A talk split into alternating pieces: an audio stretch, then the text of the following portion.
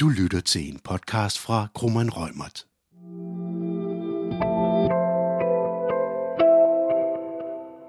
Goddag, mit navn er Tina Brygger Sørensen. Jeg er fra advokatfirmaet Krummeren Rømert. Vi sidder her, øh, Annette Højrup fra Forbrugerrådet og jeg, på Folkemødet på Bornholm, og har netop afsluttet et super spændende paneldebat omkring GDPR, hvor vi også havde datatilsynets direktør med, og vi havde teknologidirektøren fra Microsoft. Og øh, Annette og jeg vil nu tale lidt om, hvor er vi egentlig? Er vi kommet helt i mål på GDPR, eller er der et stykke vej endnu? Og se lidt på, hvad er det egentlig, vi kan give af gode råd til virksomhederne et år efter anvendelsen af GDPR, hvor vi har brugt rigtig mange ressourcer ude i virksomhederne på at forstå det her komplekse juridiske landskab. Fordi Annette, øh, når jeg nu vender mig lidt mod dig om lidt, så skal der jo ikke herske nogen tvivl om, at øh, jeg som advokat for mange virksomheder ved, at virksomhederne virkelig har taget det her GDPR til sig, og har virkelig et ønske om at være compliant. De har brugt enorme ressourcer på datastrømsanalyser for at få et overblik over, hvor de opbevarer deres personoplysninger. Hvor har de deres data lagret? Hvem har adgang til det? Og hvorfor har de adgang? For det er jo også interessant at se på, hvem i organisationen, der har adgang. For alle i en virksomhed skal jo ikke have adgang til alt. Og så har vi jo også hjulpet rigtig mange virksomheder med nogle compliance-analyser, hvor vi har fundet de der huller, de har, for dem har de, for det er så komplekst det her. Og så hjulpet dem med at lave privatlivspolitikker, sørge for at hjælpe dem med nogle gode samtykketekster til der, hvor det er nødvendigt med samtykke til at foretage behandling af personoplysninger. Databehandleraftaler med Microsoft og alle mulige andre databehandlere.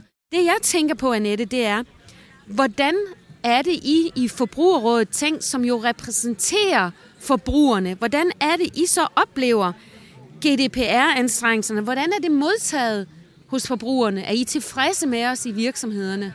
Ja, altså vi synes jo først og fremmest, at GDPR er rigtig, rigtig vigtig og en rigtig god lov.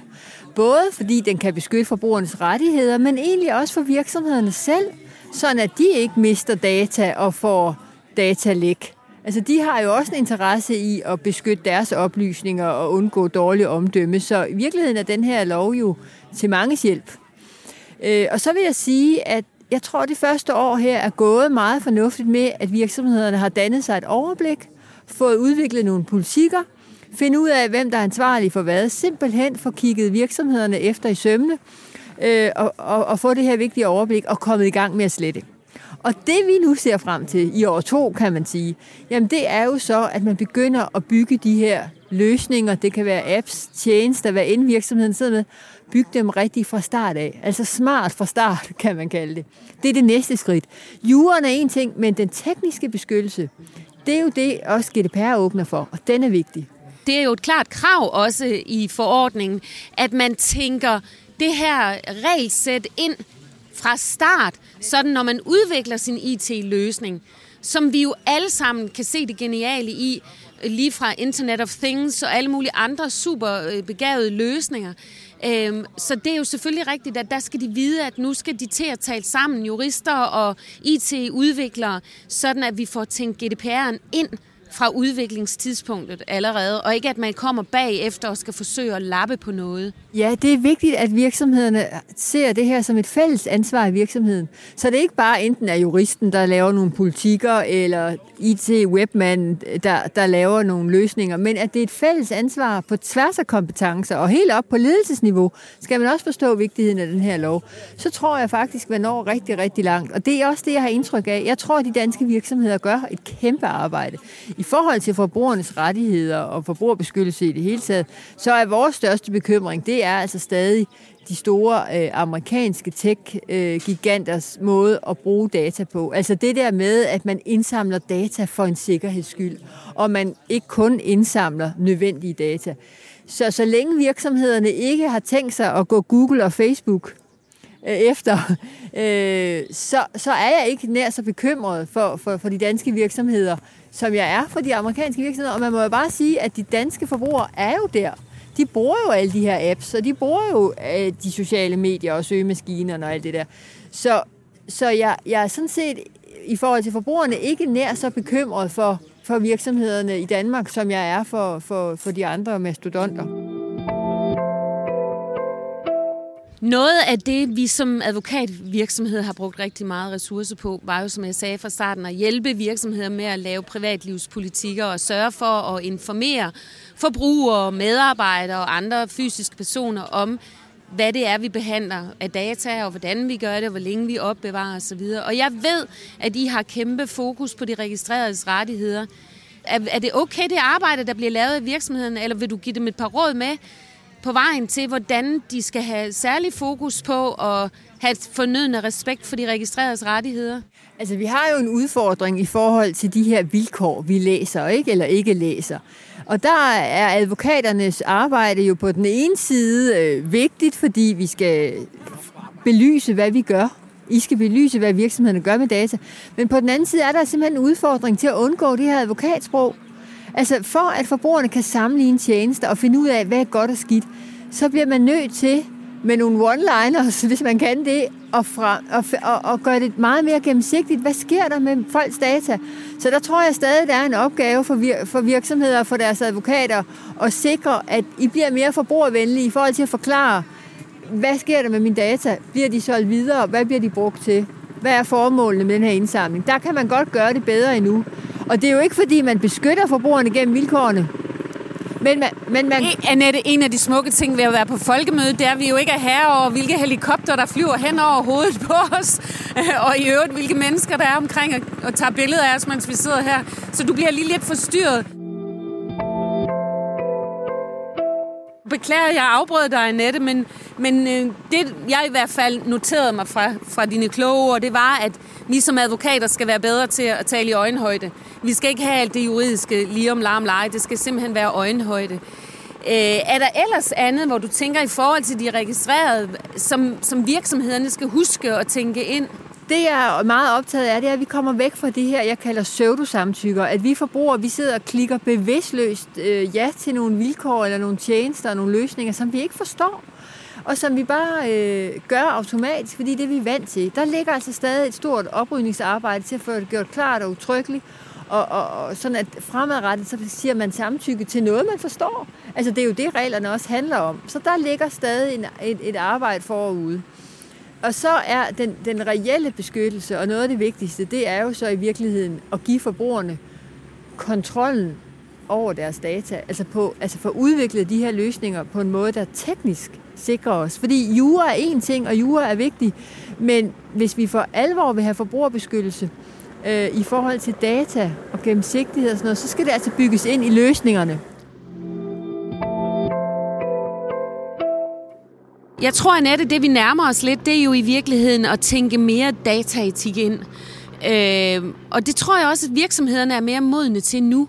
Fordi mange af ressourcerne her i starten er jo blevet brugt på netop at få lavet politikkerne og samtykketeksterne og få samlet op på en masse ting. Så nu bliver der luft til at tænke dataetik ind, for jeg er fuldstændig enig med dig i, at juraen står ikke alene. Og det skal ikke kun være juraen, der, der sætter barrieren for, hvad kan vi i virksomheder gøre med data, og også det offentlige, hvad kan vi gøre med data. Vi skal tænke dataetikken ind. Og jeg synes, dataetikken jo også i virkeligheden, for jeg er jo også forbruger, så jeg tænker jo også med de briller, at med de meget begavede løsninger, vi begynder at anvende teknologiske løsninger, jamen så er det også nødvendigt at tænke dataetikken ind, fordi kun fantasien sætter grænser for, hvad data kan bruges til. Med hensyn til dataetik, har I gjort jer nogle overvejelser der? Jamen altså, jeg synes, det er rigtig, rigtig positivt, at virksomheder i den grad øh, er begyndt at tale dataetik. Altså, dataetik handler jo om, hvad er det for et samfund, vi ønsker at leve i om 5-10 år?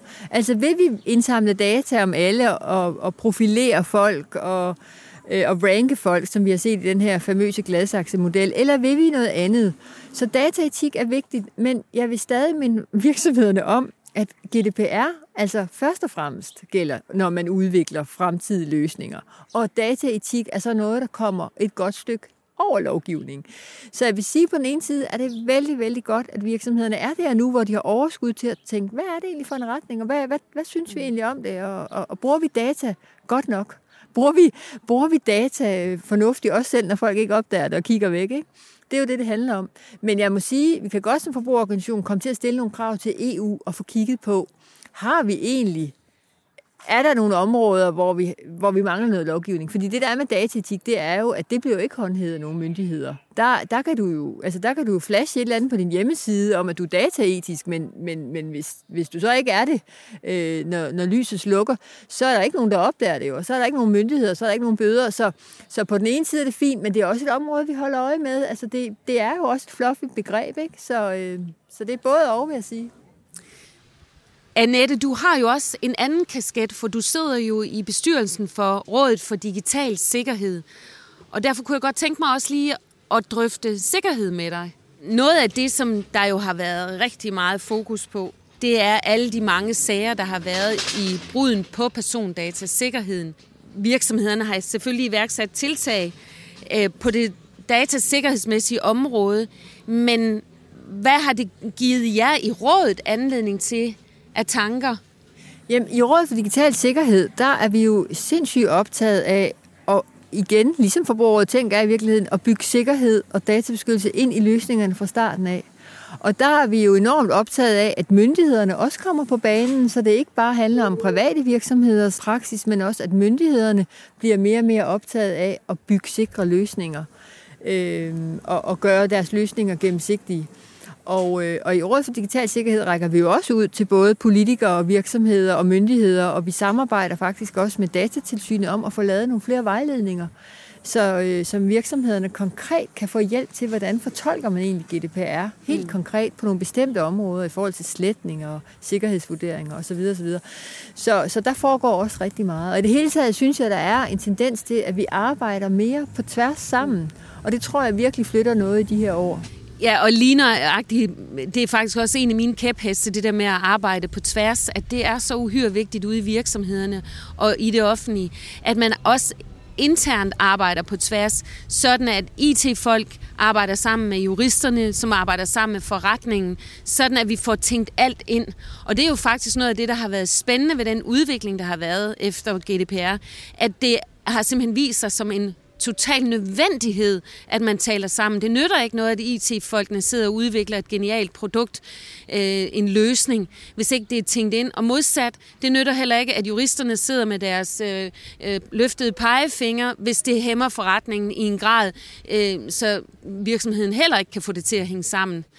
For så her afslutningsvis at følge lidt op med råd til virksomhederne i forhold til netop alle de sikkerhedsbrudssager så synes jeg, at det vigtigste råd, jeg kan give med herfra, det er at sige, at vi kan se på de afgørelser, der allerede er kommet nu fra datatilsyn, hvor stor en betydning det har, om man lige så snart man har haft et sikkerhedsbrud, følger op og laver nye tiltag i forhold til sikkerhed, hvis det er nødvendigt, og prøver at gøre det også endda inden tilsynet kommer på banen og at man selvfølgelig samarbejder med datatilsynet, når sikkerhedsbruddet er der, fordi det får altså en positiv afsmittende effekt på den eventuelle sanktion, man bliver mødt med. Øhm, så det tror jeg var det sidste råd, jeg vil give med her fra Folkemødet på Bornholm, inden vi slutter af. Men Annette, tusind tak, fordi du vil tage dig tid til at sidde her og hygge, sludre ja. lidt her øh, på Bornholm. Øh, der er et travlt program, der venter derude, så vi vil nu bevæge os videre ud i det Bornholmske. Du har lyttet til en podcast fra Krummeren Rømert. Podcasten er udtryk for vores specialisters opfattelse af retsstillingen på nuværende tidspunkt. Vær opmærksom på, at retsstillingen godt kan udvikle sig løbende i takt med, at der kommer ny praksis på området. Hvis du ønsker at vide mere om emnet, så kan du tilmelde dig vores nyhedsbreve eller finde mere indhold på vores lønningscenter på grummanrøgmer.com. Du er også velkommen til at kontakte vores specialister.